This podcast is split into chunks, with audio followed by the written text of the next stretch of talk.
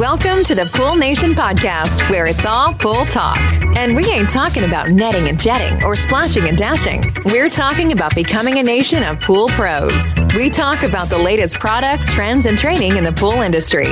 Now let's welcome your host with over a decade of industry insider experience and still the reigning champion of Marco Polo, Edgar De Jesus, and his co-host, John J.J. Flawless, the fastest netter in the West, and Zach the Pool Boy Nicholas.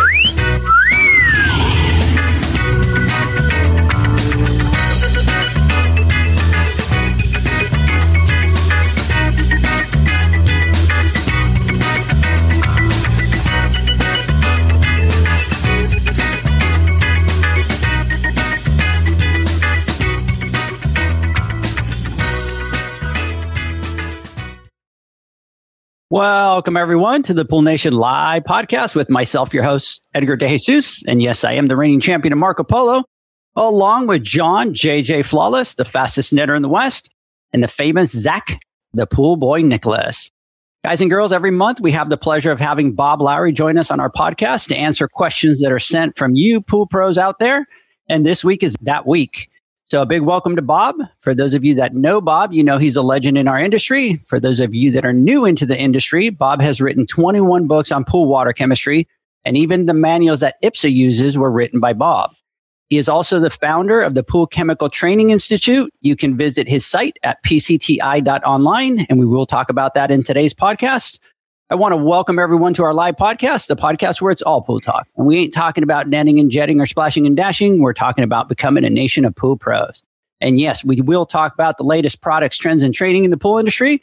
But before we get started today, I want to thank our sponsors for this podcast, the Ultimate Pool Tools, the SPPA, and thepoolmanuniversity.com. We want to thank them for their continued support. Zach, good morning. Morning, Pool Nation. Happy Friday. So I have to start off and give a shout out to my wife, Leslie, and wish her a happy anniversary and tell her thank you for putting up with me all these years and being such a good mother to our children. And I'm super excited to see what adventures we still have ahead of us. So your anniversary is today? Today. Wow. Very how many cool. years? 6 years. 6 years. Congratulations, bro. You kind of kept that quiet. John, did you notice how he kept it quiet off? Up from us? I did. I did. Wow. And I'm thrown back a little bit right now, actually. I am too. I'm actually kind of a little shocked over here on this side. Well, you know, because I'm just trying to think about, I thought it was my job to do the cupcaking. No, I got a cupcake every once in a while, so. Oh my God. So, no, seriously though, 6 years, man. That's quite the accomplishment. I'm not saying that it's I'm going on 20 with Mama, and that is definitely an accomplishment for 20 years. But you know, if you can survive with somebody for at least 5 years, in my opinion, it's built to last forever. So congratulations, you guys are awesome. You guys have built a wonderful thing, and you guys are great people. I can't wait to actually meet you guys in person. But I feel like I've known you forever. We couldn't want or hope anything but great things for you guys. So keep doing what you're doing, brother. Congrats. Appreciate it. Absolutely. Yeah, Zach, congratulations. Very, cool. Very, very cool. I still don't know, John, how I feel that he kind of kept that from us, but you know, kind of thought that I knew everything about Zach, and he's just kind of hiding stuff from us like this. It just, I don't know. I kind of feel like a little hurt. I don't know. Maybe I'm being a little girly. I don't know, but. I think he's a little gun shy because he saw what happened to me yesterday. I'm sure. Yeah. As soon as that's what I think what happened, and I don't blame him. You know, this is my good morning. I'm doing the cupcaking for Mama, but this not that happy with her that she kind of let the cat out of the bag yesterday. You know, so I'm not gonna be cupcaking today to you, Mama. I'm sorry, but yeah. See, it's the flip side here. Yeah, you know, the flip side. It's serious. You know, if I was turning 21, I'd be like, yeah, I'm 21. Life is good. You know, but once you start getting a little bit older, it just doesn't quite have that effect anymore. And apparently everybody's telling me that I'm over the hill now, and I woke up just a little bit depressed today. So I don't know who would I don't know who would say that to you. And if anybody tells you or I hear that they're telling you that you're over the hill, I'm going to have a problem with that. So whoever's out there listening that says that to my boy, face it. We're going to square off. So yes, well, Zach, congratulations. Bob, good morning. Congratulations. Well, congratulations. You know, I was asked not too long ago about how many years I was married. I said, well, 43. My wife, Sylvia, said, we've only been married 10 years. And I said, yeah, but I was married 33 years to the other woman. Oh, my God. Tell me you slept on the sofa that night. That's hilarious, Bob. So anyway, I'm not so sure that was a wise comment, but he did ask how many years I was married.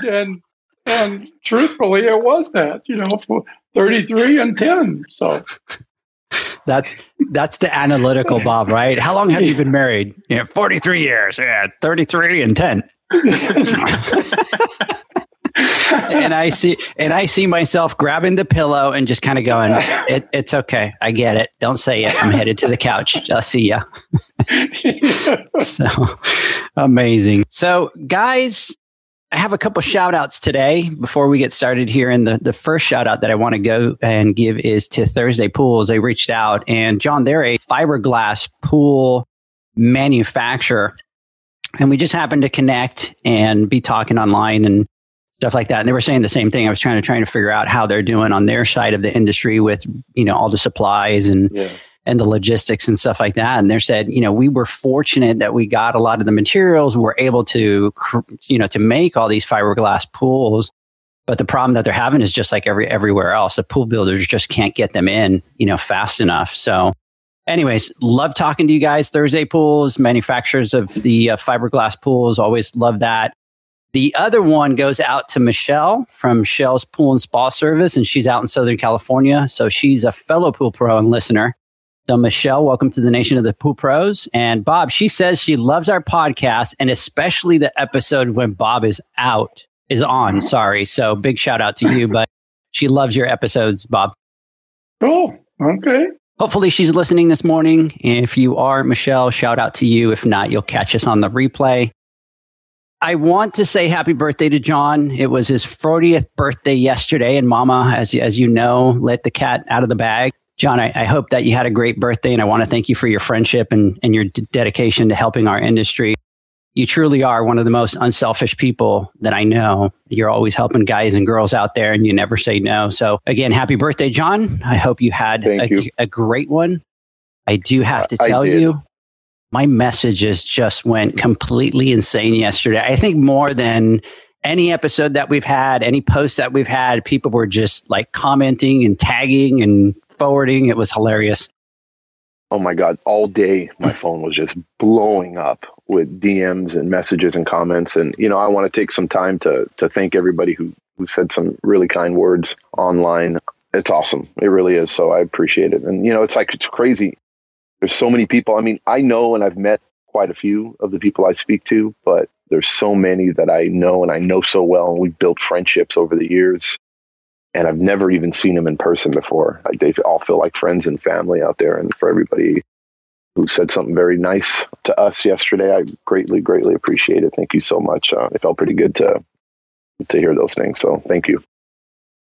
I do have one question for you, John. Uh-oh. So I got a couple of DMs on Instagram yesterday from your customers wanting to wish you happy birthday. And I have one input. Yes, believe it or not, from your customers. So they must either follow your page or follow Mama's page. But I'm not kidding you. I got a couple messages from your customers. And I had one in particular that would just not let it go. Okay. I'm not kidding, John. She messaged me about 5 times. She said she would try to listen to the podcast and call in today. So my question to you is what's going on with that one customer that is just not letting loose? It sounds like she's got a crush on you. Oh my God. Now you're getting me in trouble. No, I'm not getting you in trouble. I just kind of want to get to the bottom of it. Mama, if you, Mama's here on the Insta chat. Can you shed any light into that? Look, this is all news to me here. Uh-oh. I got to be more careful now with what I post. If I got followers, usually my clients don't follow. They're more of the older type who are very well established and, you know, could care less about Instagram or Facebook or anything like that because they're off enjoying their retired life. I doubt that, John, because even Mama on here is saying that you have a girlfriend. Uh-oh. And Zach is on the Insta chat saying spill the tea. So I have a feeling that there's more to this story than you're trying to, you know, share with us. Oh my God. So I think you need to you need to spill the tea. What's going on? Bob, I need you to jump in here. I'm being ambushed here. I wasn't. You know what? My friend. You know what? Here, Bob, do you want proof, John? Yes. Do you want proof of what I'm talking about? I do want proof. You do want proof. Okay. So listen to this, because I'm not kidding. She messaged me about 5 times yesterday. And what she would do is she would just do the little voice recording instead of typing. And I downloaded this message. Oh, and this is what she said on her message. Listen to this, guys. And I know she's a customer because listen to the end of the message. Listen to this. Oh, my God. This birthday song goes out to our John, the sexiest one on the Pool Nation crew. Happy birthday to you. I don't blush, bro, but you're making me blush, bro. Happy birthday to you. Oh, Jesus. Happy birthday, dear John, happy birthday to you. Holy moly. Wow. Amazing. Yeah. Amazing. Oh, my God. Hey, John, birthday wishes aside, my pool heater is not working, and we are having a party tomorrow. So can you come out and take care of it today? We would appreciate it. Thanks. No, that's so do you want to explain what this is all about, John? Would you like to explain it? I'm speechless right now. I'm sweating. Yeah, this is crazy. Holy. So do you want to tell us who this customer is?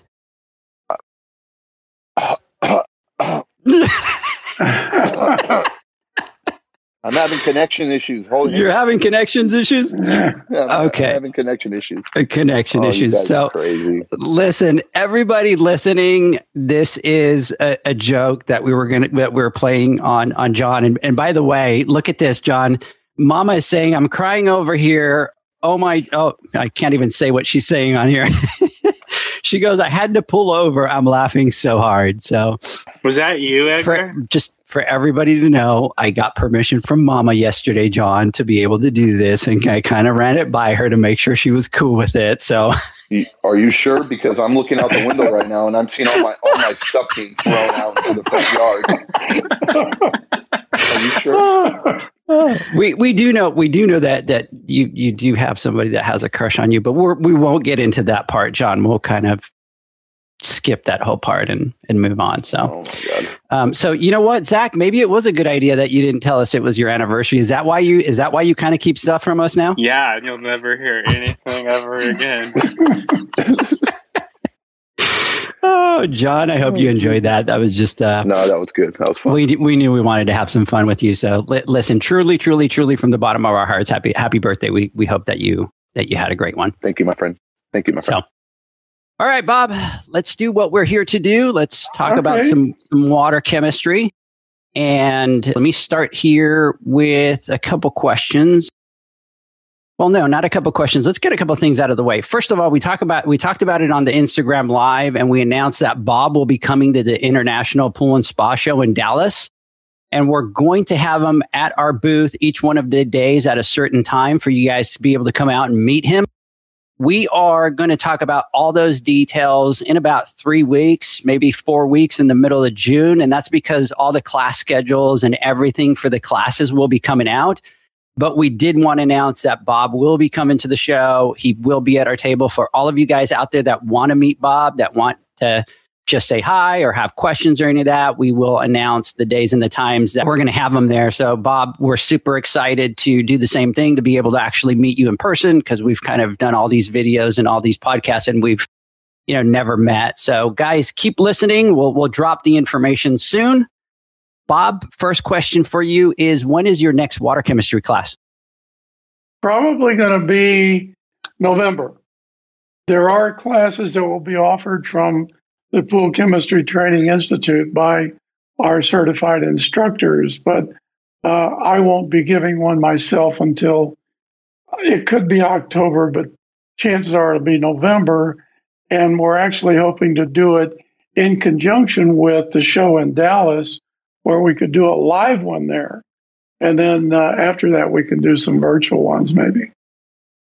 Okay, yeah, that'll be great. And yeah, we know that the guys get out there pretty busy during the summertime. Yeah, that's the reason that we didn't do it, is most of the time from Memorial Day to Labor Day, you guys are so busy, I haven't got time to attend a class, even if it is on Saturday. So the PCTI website will have all the classes listed on it. And there is actually one this Saturday that Rob Stewart is giving. And then on June the 22nd, he's giving another virtual class. So there are a couple of instructors doing some classes, but I won't be giving one till probably November. Okay. Yeah, and we're seeing the same thing. So we actually announced one for the business training guys, and that's going to be on June 26th. And we weren't going to do one because everybody's kind of getting busy, but we do have a couple people that have rescheduled because of conflict. So we kind of nailed down the date for June 26th. So we have 3 spots that are already taken. We only take 10 people because it requires you to actually do some homework, and you have to get all your numbers ready so that you can get those numbers into the software. So if you have any questions with regards to ours, go to poolnation.online and you can get the details there, and that you can register. And that's for the business training, the one that gives you all of your numbers. So Bob, let's start with the first question. And this one I got late last night. And this one is from Arch Pool and Spa out in Southern California. And I think he's listening. So big shout out to you, bud. He said, hey man, missed Wednesday's live, but you covered a bit with Bob. And I would love if you can touch base on copper and pool again. My question is, does using a product like See You Later work on pools with copper plumbing? In Southern California and other older pools still running copper lines, suction and return, or where pool customers refuse to replace heaters and likely coils are putting off metals. Heck, I even have a guy who refuses to stop using a salt system but has copper suction and return lines in his pools, and the walls are all covered in copper turquoise. Would See You Later or another metal remover work, or is this a losing battle because it's coming right back? Yeah, chances are it's a losing battle because you've got a continuing source of copper, and either through water velocity or corrosion, you've got metal ions getting in the pool. And in the beginning, when you first get some metal in the pool, it's invisible because it's dissolved. But what happens is there is what's called a saturation point, and every chemical has a saturation point that can be in the pool. And, you know, that's where we get scale forming, because we reach a saturation point and then scale comes out of the water. Same thing happens with copper and iron. When together, copper and iron reach a level of 0.4 parts per million, you can start to get copper staining. And copper usually combines with sulfate. It can combine with hydroxide and carbonate, but most of the time sulfate is pretty available in the pool. So it precipitates as calcium sulfate, which is kind of a turquoise or a blue-green color. And it's any level above 0.4 parts per million. So you can reduce the level in the water, which will in turn allow some calcium staining on the wall to come back out. So you can actually remove a stain by removing some copper from the water. But if you've got a continuing source of copper, like copper plumbing or a copper heater header, it's just going to keep doing it.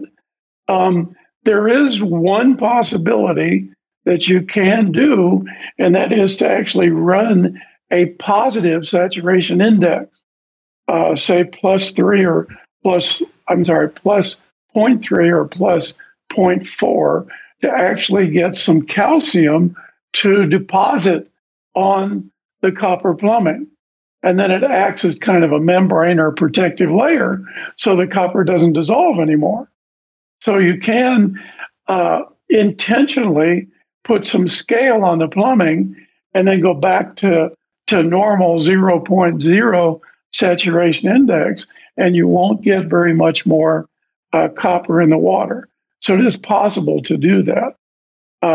Sequestering agents added continuously can help, but if you've got, hundreds of feet or at least tens of feet of copper in the plumbing, it would take quite a bit of sequestering agent to cover that, so you wouldn't have a problem. And then you probably are looking at oxidizing it with sunlight and oxidizers and chlorine anyway, so it keeps getting reduced. You have to keep replacing it. So I think you just need to bite the bullet and get rid of the copper that's in there, or you're just going to continually have that problem. I know that he always listens, Bob, because his next question was, lastly, how can I quit pools and be Bob's neighbor in Lima, Peru? So, Bob, first of all, you have to find a pretty Peruvian woman. you got to be able to do that. And if you listen to Bob's story, the best way to do that, Bob, is how? Playing a game on your computer. Right. That's how I met my wife. There you go. Playing a game on a computer. So the first thing that you need to do, Arch, is you need to start playing games on the computer in order to be able to do that. But you have to be careful. You could be playing with a troll in New York.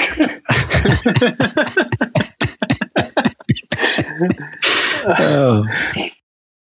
All right. I have another question, Bob, and this question is from one of our YouTube followers, and it was asked on the video called, "Where are the flakes in my pool coming from?" And he asked the following question. So I have a variable speed pump. I actually keep it running at night at 1,000 RPMs. The salt generator doesn't work when the flow is at that speed, so the water is still flowing through, but it's not working. So your suggestion to turn the salt generator off before the pump isn't helpful for me. I still get calcium flakes in the pool, even when we have the heater on. I did just change the reverse polarity from every 5 hours to 3 hours, but will that create more flakes? Probably smaller flakes. The flakes are, without question, calcium carbonate, and they end up forming on the positive plate. On the negative plate in the chlorine generator. And it happens usually because inside the cell gets warm. When the water is flowing through the cell, the water is cooling the cell off, so it's not a problem. But when the water stops, if the chlorine generator has been on and the water stops flowing, the water that's in the chlorine generator gets warm. Doesn't necessarily get hot, but it at least gets warm. And as we all know, the warmer the water, the more the calcium wants to come out. So we get calcium forming on the negative plate, and as soon as the polarity gets reversed, it kicks the calcium carbonate off of the negative plate. And there's no question that's what it's coming from, and how to reduce it is to either make sure that the chlorine generator is turned off before the water flow stops.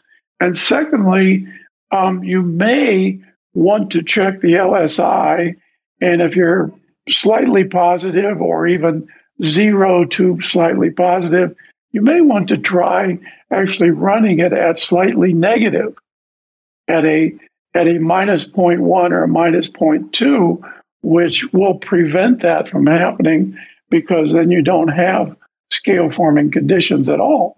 You may be able, you possibly can have some flakes forming in the heater if the heater's been on, and the same situation happens. You get flakes forming in the heater because the heater is not shutting off when the water flow stops. And so, or the heater just shuts off when the water flow stops, and you're actually boiling or heating the water pretty hot in the heater header, and then you get some scale forming. And then when you turn it back on, the scale comes off because of erosion. All right, Bob, I have two questions. One was sent about TDS, and the other one is for a bet that I have going on with a pool buddy of mine.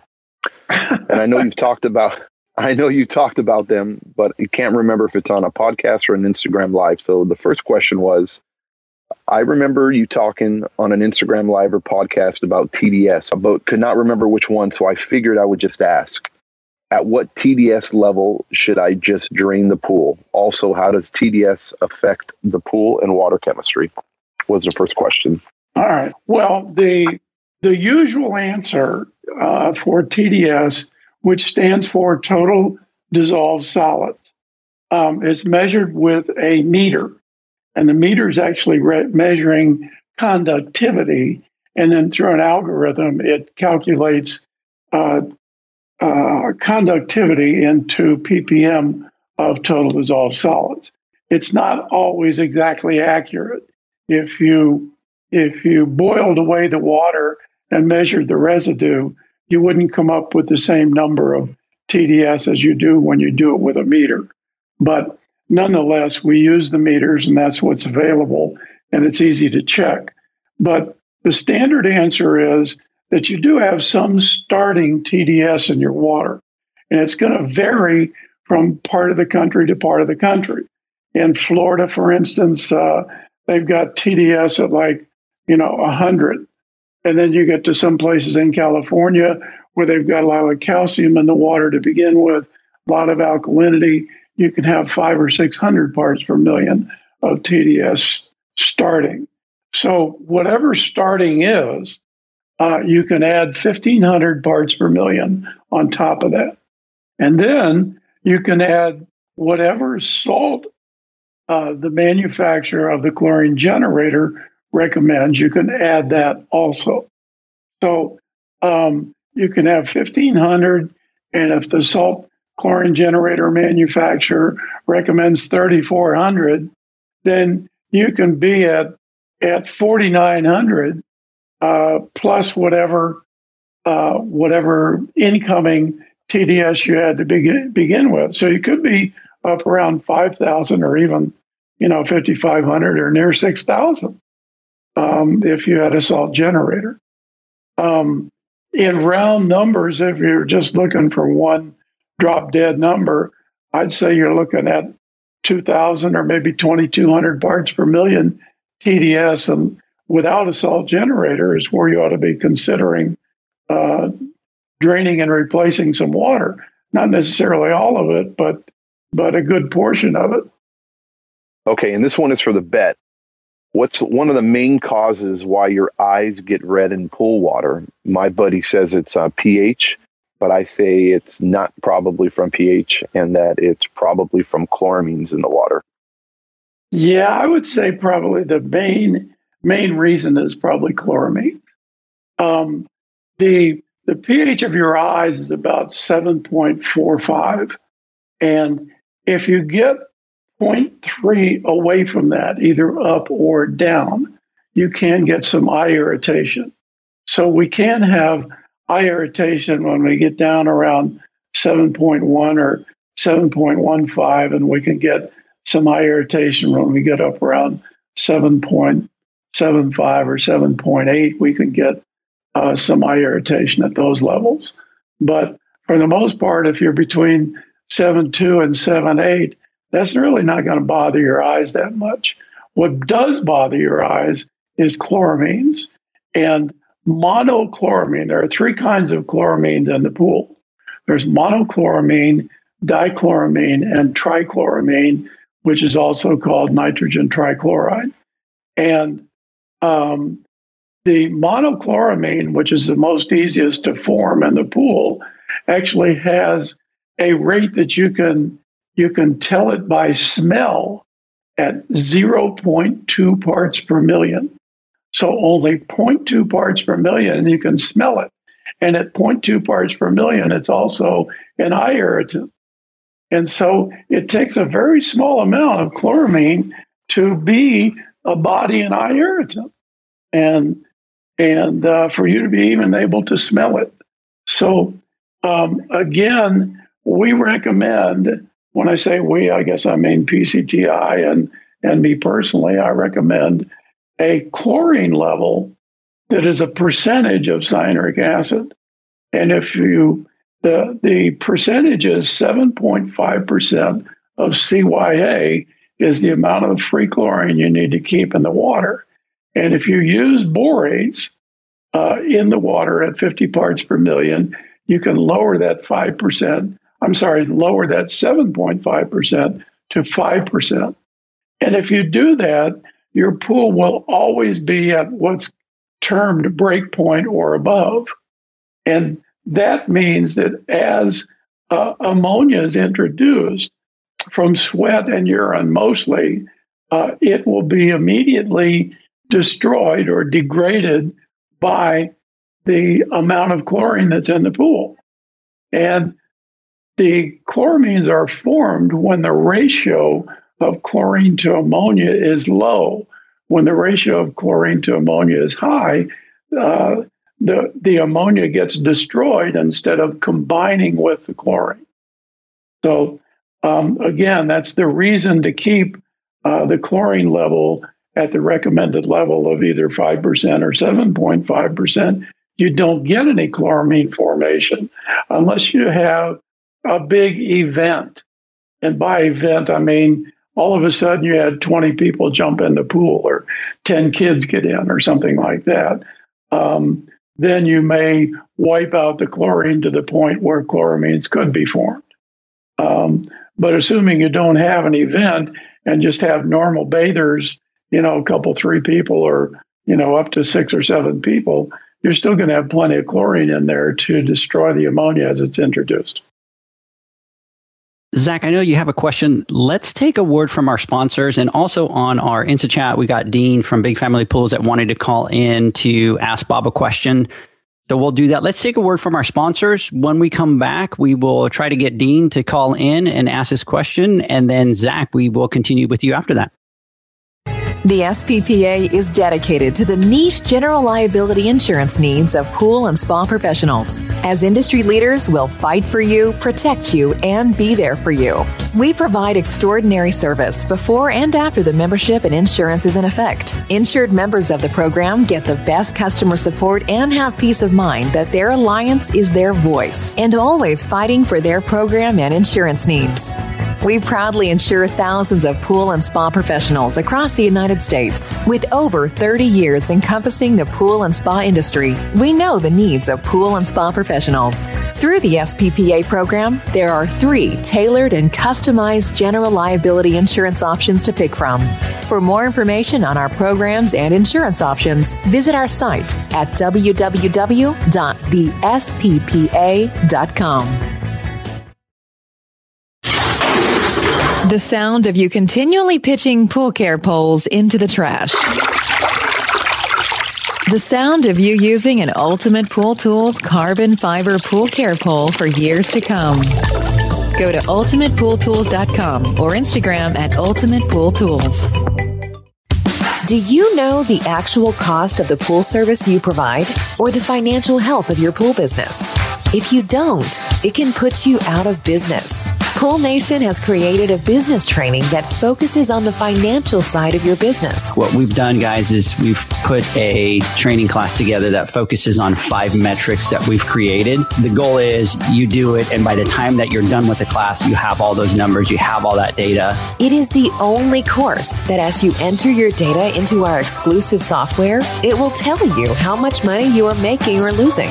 It's that simple. We talk about the metrics, we talk about insurance, what to look for, we talk about billing software. By the time you are done with the training, you will know your exact cost to service a pool, fixed cost of cleaning, your average profit per pool, your average monthly rate, repair profits and profit percentage, and how much money you are actually making. And we have had people that have taken the class and had some cash flow issues, and they've made some adjustments with their billing software, and that's kind of solved that issue. During the training, utilizing our software, you will create your business profit and loss. Once you create your P&L, we will cover the fundamentals of the P&L and how important it is to the success of your business. For more information and the next training dates, visit www.poolnation.online. It's not about how much money you make. It's about how much money you get to keep. For more training dates, go to www.poolnation.online. Welcome back, everybody. We're talking to Bob Lowry. We're talking water chemistry. We have Dean calling in. Let me see if we were able to get him on here. Dean, are you there? I'm there. Are you there? How you doing? I'm doing well. John, can you hear me? I can hear you, sir. I can hear you. Well, with his old age over the hill these days, I don't know if he can hear anymore. There we go. Bob, last spring, I talked to you on the phone a couple times about borates. And between you and John and a couple other people, I got all my pools on borates. And I ended up getting my levels up to about 70 to 80 parts per million, and everything was absolutely fantastic. So I had about 60 pools. This winter, I picked up about another 20 pools. I put them all on borates. I'm noticing huge difference in the amount of acid I need to put in for the pools I put the borates in last year and the pools I put borates in this year. So I know that as long as the borates are still at 70, it should be providing the same benefit, but for some reason it's not. And I'm just curious if that's something you've seen before. I have not. You actually are the first person that has ever told me that. And we've had people on borates for 3 or 4 years that, you know, they have to top it up a little bit when it's gone. But, you know, once borate's in the pool, it doesn't matter which kind you put in the pool. It's all the same stuff. I am not sure, you know, why it is doing that. Certainly, you know, one of the things about borates that after you start using it, you will notice the pH doesn't go up as high or as fast, but when you need to get the pH back down, it takes a little more acid than it used to. So that's normal because it is a buffer. So it doesn't go up as fast and it doesn't go as high, but if it does get up there, it takes a little more acid than when you don't have a buffer in there because you have to overcome the buffer to get it back down.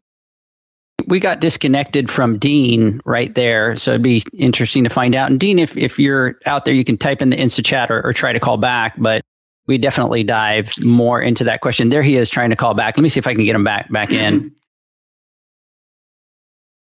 Hey, Dean, are you there? Yeah, I'm here. Oh, I'm sorry. So, we got disconnected. Yeah, Bob, I appreciate that answer. And I use your calculator for dosing. So I do put the correct borates in there, and I know that it takes like twice as much acid to get back down there. So I am dosing properly. The big difference I'm noticing is like if I'm dosing to 7.5 on the pools that I put borates in this year, I'm coming back and they're 7.8, 7.9. On the ones I put borates in last year, I'm coming back, and they're often 8.1. And it's not like a few pools. It is like almost all of them. So I'm just trying to figure out what's going on.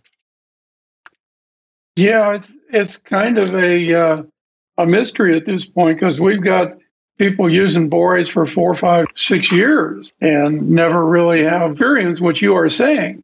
So can I ask on that?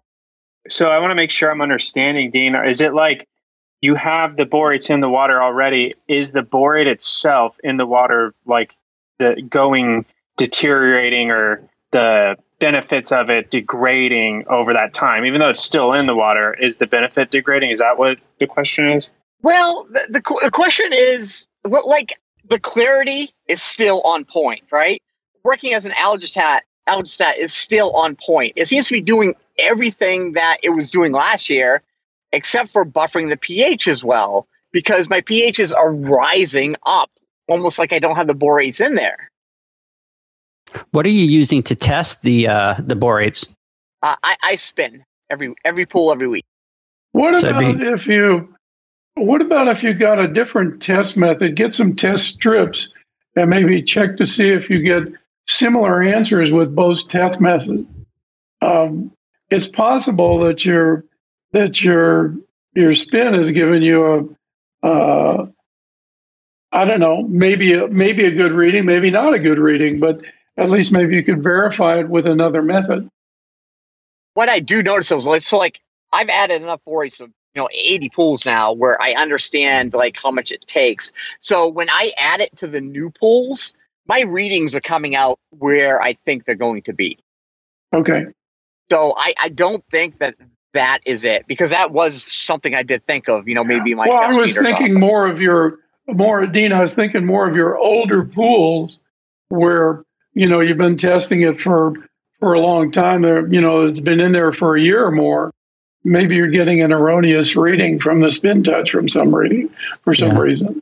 That's what somebody else was typing on here as well. That maybe they're getting a wrong pH off the disc.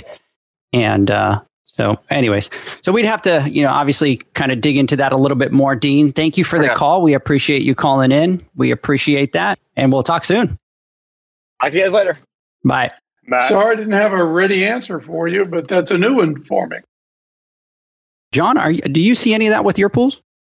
I can definitely say that when we first add borates to a pool, it was like a honeymoon period where pH, like there goes weeks sometimes where we don't have to really adjust the pH.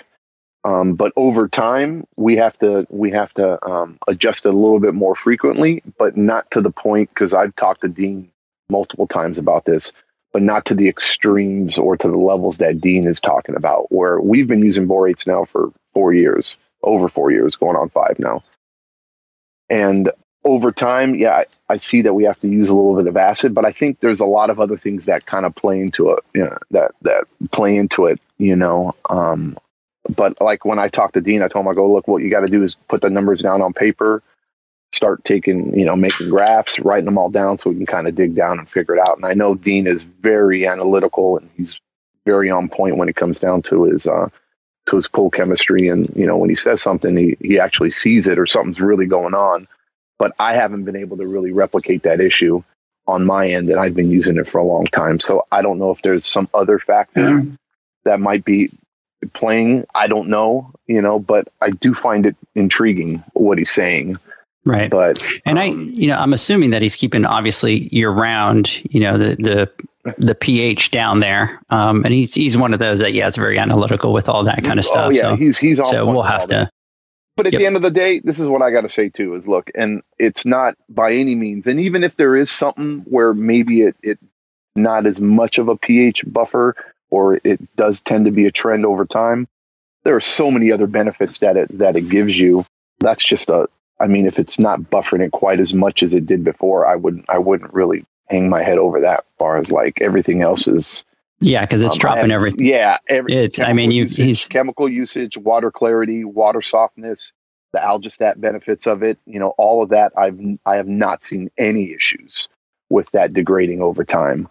So I'm starting to pay a little bit more attention to it since Dean brought it up to my attention. So I'm looking into it more, but I haven't been able to reproduce what he's having or replicate the issues he's having. Yeah. He says it goes up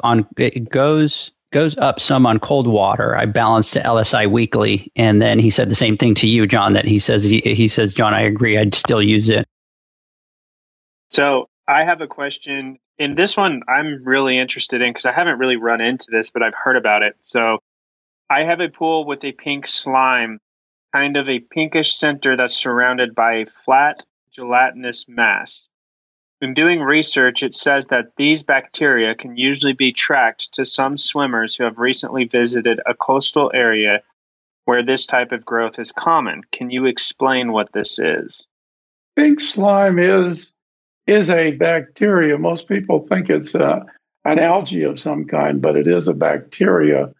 Whether or not it comes from a coastal area and whether or not it even comes from a swimmer is probably one of those questionable things. But we do get it in some pools, and it is a bacteria. And the great thing about bacteria is it doesn't take very much chlorine to kill it. So the pink slime does tend to be just a kind of localized in the pool. It's not generally all over it. It's in one or two places in the pool.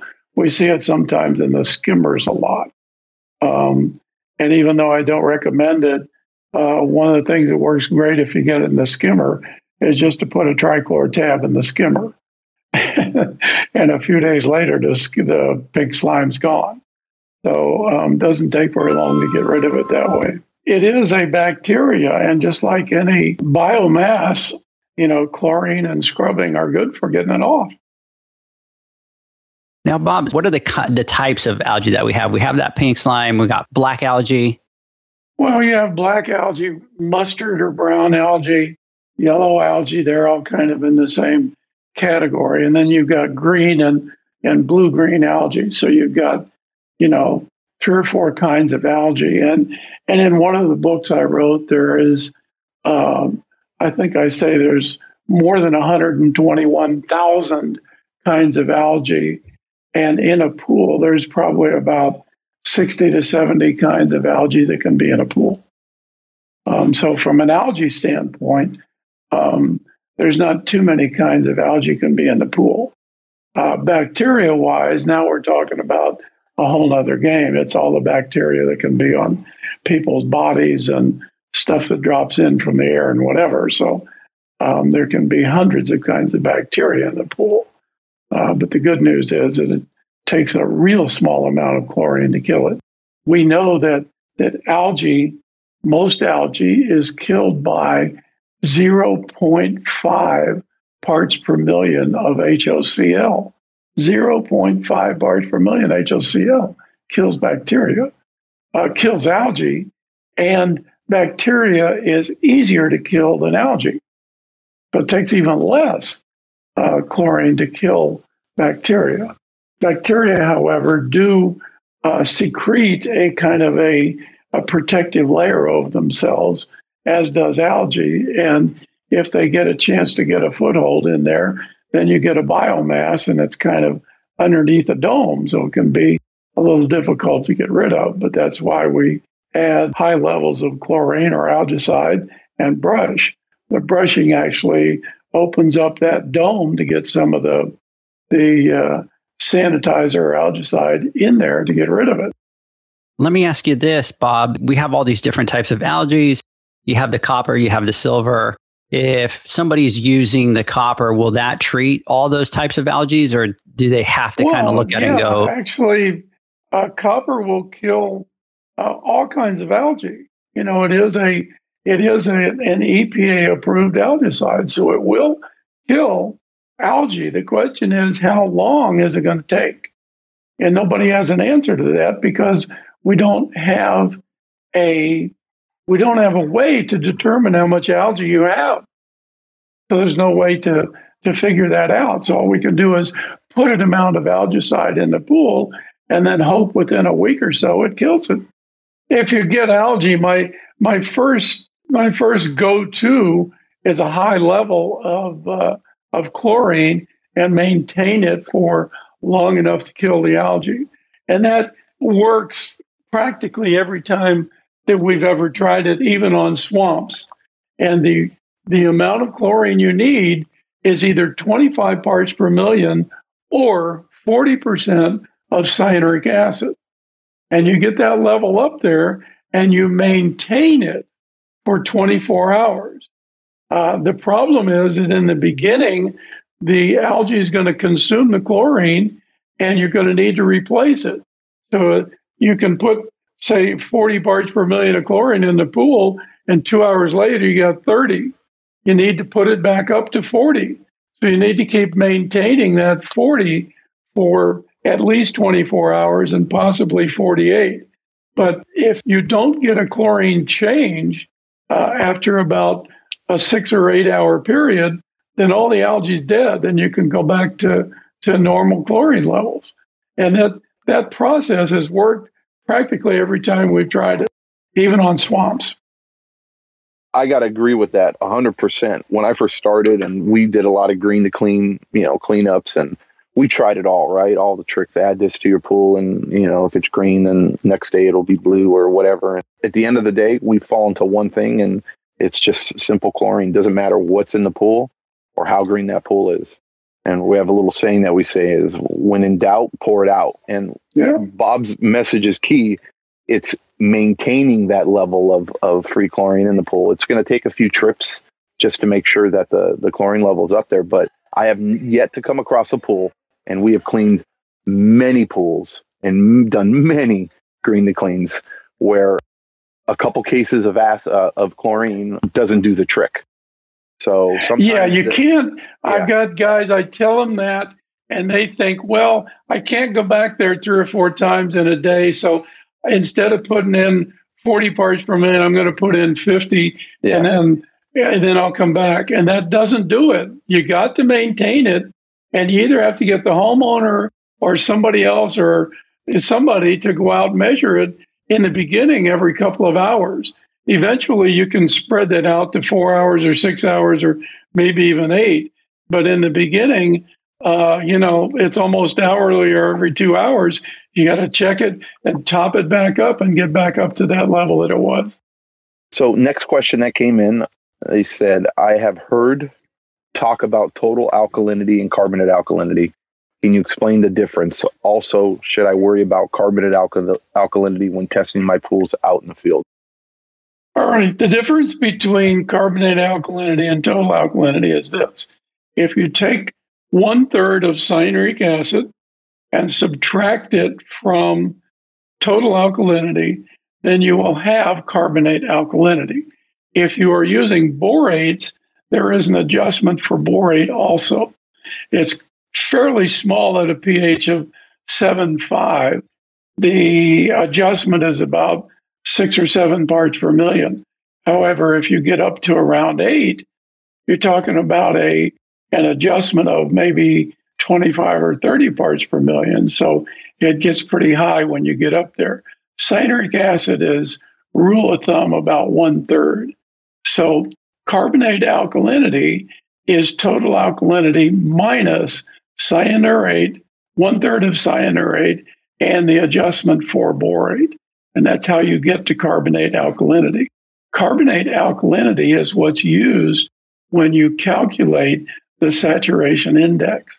So when you're trying to balance your pool and get a 0.0 saturation index, you need to be using carbonate alkalinity. And most of the tables and equations that you see out there have that adjustment in it. If you use an app such as the NPC LSI app, you put in the raw numbers, and the calculations are already in there to get to carbonate alkalinity and make the adjustment properly for saturation index. So it's already in there. As far as whether you should worry about it or not, it gets worrisome when you get a high cyanuric acid level, and that 1/3 starts to become a big number. And what I mean is, if you're running a pool at say 80 parts per million of total alkalinity, and you got 150 parts per million of cyanuric acid, if you take 1/3 of cyanuric acid, which is 50 parts per million, and subtract it from 80, now your carbonate alkalinity is only 30. And an alkaline, carbonate alkalinity of 30 is not a good idea in a pool. Even if you balance it for some reason, it's still not a good idea in a pool. That's how you calculate it. That's what it is. And it's good to see people asking about carbonate alkalinity, because 10 years ago, when I started talking about, well, actually 20 years ago, when I started talking about carbonate alkalinity, nobody knew what I was talking about except another chemist. So it does my heart good to hear people start talking about carbonate alkalinity. And I have guys saying, well, what's the minimum carbonate alkalinity I should have in my pool? And I don't know that there is such a number, but I would say that probably the number's in the vicinity of 60. If you get below 60 carbonate alkalinity, you're probably going to have corrosive water and going to have problems.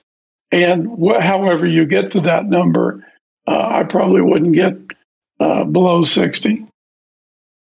And I want to add, Bob was talking about the effect that borates has on alkalinity and how it's pH dependent. If you guys go to Taylor's website, since Taylor came out with new borate strips that they have an article and they explain the effect that borates has on total alkalinity and how to come up with that exact number based off of what the pH reading is and what effect the borates will have on your alkalinity number. So if anybody wants to get that information or know the formula, go to Taylor's website. We talk about that in our book, The Pool Chemistry for Residential Pools. It's in the chapter on LSI, how the adjustment is. The table's in there. There are tables for adjusting it. They use an equation for theirs.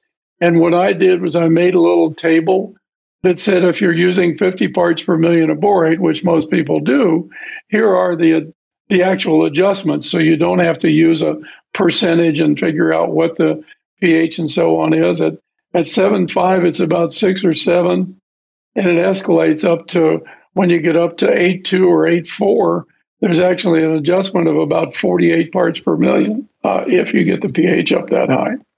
There are tables and adjustments out there that you can get. We need to do a deep dive into the borates the next time that we have you on, Bob. We should just kind of have that as one topic.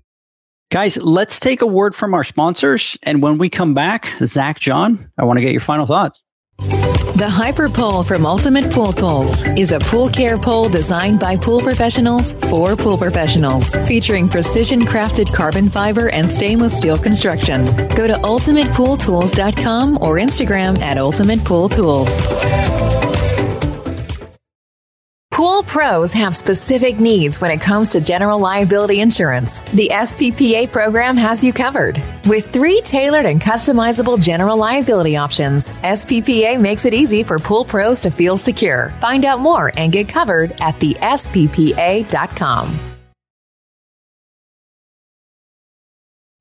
Did you know that one of the main reasons why small businesses fail is because owners are less in tune with how much revenue is generated by sales of product or services and the cost to provide this product or service? This leads to money shortfalls that can quickly put a small business out of operation. Do you know the actual cost of the pool service you provide or the financial health of your pool business? If you don't, it can put you out of business. Pool Nation has created a business training that focuses on the financial side of your business. It is the only course that, as you enter your data into our exclusive software, it will tell you how much money you are making or losing. It's that simple. By the time you are done with the training, you will know your exact cost to service a pool, fixed cost of cleaning, your average profit per pool, your average monthly rate, repair profits and profit percentage, and how much money you are actually making. During the training, utilizing our software, you will create your business profit and loss. Once you create your P&L, we will cover the fundamentals of the P&L and how important it is to the success of your business. For more information and the next training dates, visit www.poolnation.online. It's not about how much money you make. It's about how much money you get to keep. For more training dates, go to www.poolnation.online. Welcome back, everybody. We're talking to Bob Lowry today. We're talking water chemistry.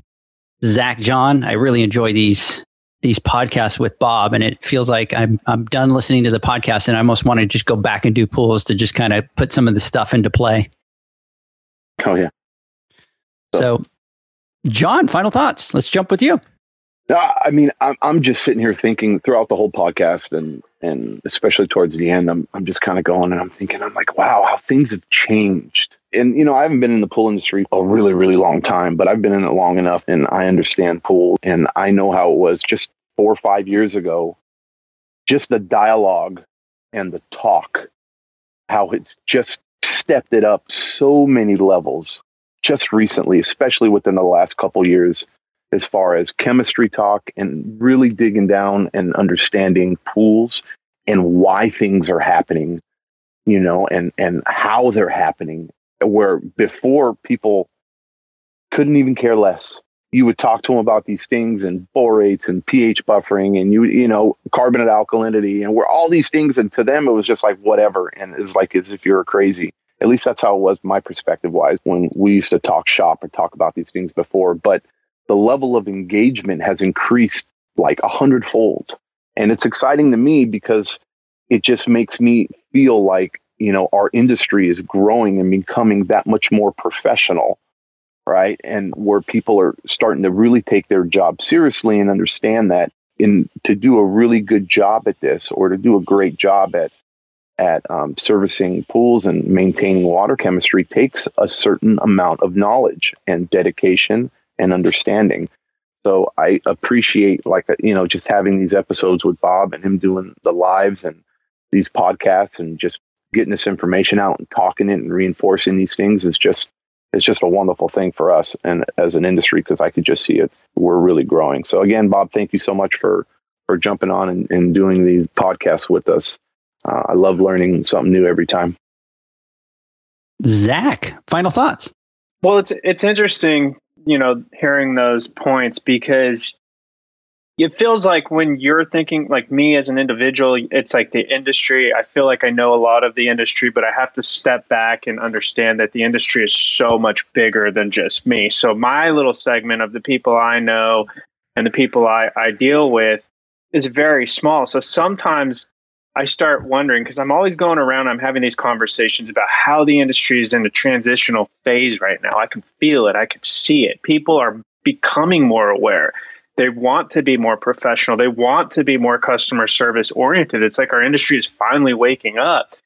But then I sometimes stop and I think, well, maybe this is just my segment of the industry, just the people I'm associated with. So it's so nice to hear, you know, from John, from Bob, from other people that in their segment of the industry and the people that they're dealing with, they're seeing this kind of awakening as well. And I really, truly feel like our industry is changing. We're in the middle of a change, and I love it. Pros are becoming more open to new technologies and new equipment, because like you were saying, John, you know, when I started in the industry about 10 years ago, shop talk was like, very short, and you didn't want to start shop talk because you were going to be blasted, or you were going to be told you're an idiot, or some harsher words than that. And it was always, why would you sell your customer this? It's just more shit to go wrong. It's just more stuff to break down. So I think it's super exciting. It continues to motivate me. I love all the engagement we get, all the feedback about like-minded individuals. So I'm super happy to see this. And Bob, thank you for taking the time to continue to educate us and answer these questions. And I really love these Q&As because I always continue to learn more. And it's just a trip to me, because a question is asked 10 times, 10 different ways, and 10 answers are given. And every single time I learn something more. And it's just one more piece to that puzzle to make this complete picture on that question.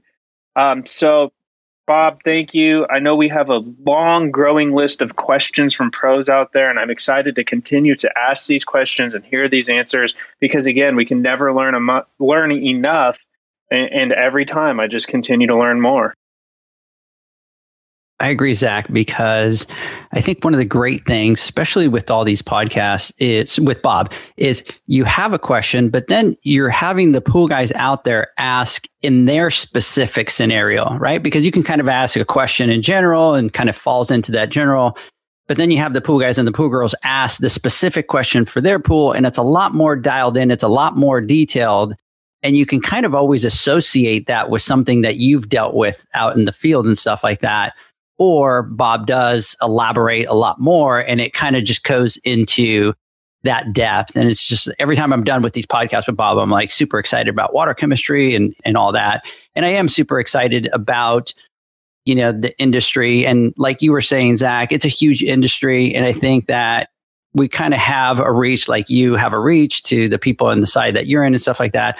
But our industry is just so much bigger. But all we can do is just kind of get out there, give the information and give it. And hopefully that transition continues to happen. And what I am seeing is a lot of that younger generation coming in a lot more eager than just wanting to be a pool guy, but looking at it more from the business standpoint and saying, hey, we're business people. It just happens that we do pools. So I'm super excited about that as well. Guys, we're out of time. As usual, Zach, John, I want to thank you for your time. Question, Zach, instead of doing the outro, should I play John's birthday song as our outro for today? No, please. I don't think put him through that again. Don't put that. What do you say, Bob? Should we just kind of let him out with a birthday song for John? I think you should go for it. I think so too. So I just needed somebody to back me. There's Bob. I just go for it. Everybody, Zach, I know that you're probably trying to be a little bit more politically correct, but I'm going with Bob on this one. Zach, John, Bob, thank you for your time. Everybody listening, here's John's birthday song. We will catch you next week. Have a great one, guys. Bye. See you next time. Take care. This birthday song goes out to our John, the sexiest one on the Pool Nation crew. Happy birthday to you. Happy birthday to you. Happy birthday, dear John. Happy birthday to you.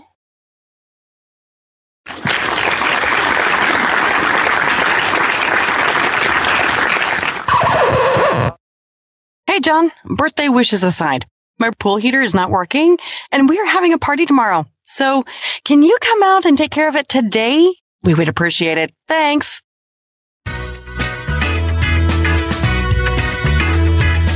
Thanks for listening to the Pool Nation Podcast, a member of the Pool Nation family.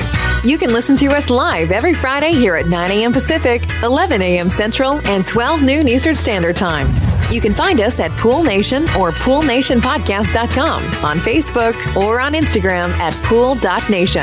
And to find more info about Pool Invoice, the billing software built specifically for the pool industry, go to PoolInvoice.com. Before you go, this is what the pool industry has been waiting for: PoolManUniversity.com. It's the first platform dedicated to learning the swimming pool service and repair industry, a pool service community where you can connect and find videos on business, service, water chemistry, and repairs. See you there at PoolManUniversity.com. Pool Nation, all rights reserved. No part of this podcast may be reproduced in a verbal or nonverbal way, may not be distributed. It may not be distributed in any social media platforms or transmitted in any other forms or any other means, including recording or other electronic or mechanical methods without the prior written permission of Pool Nation.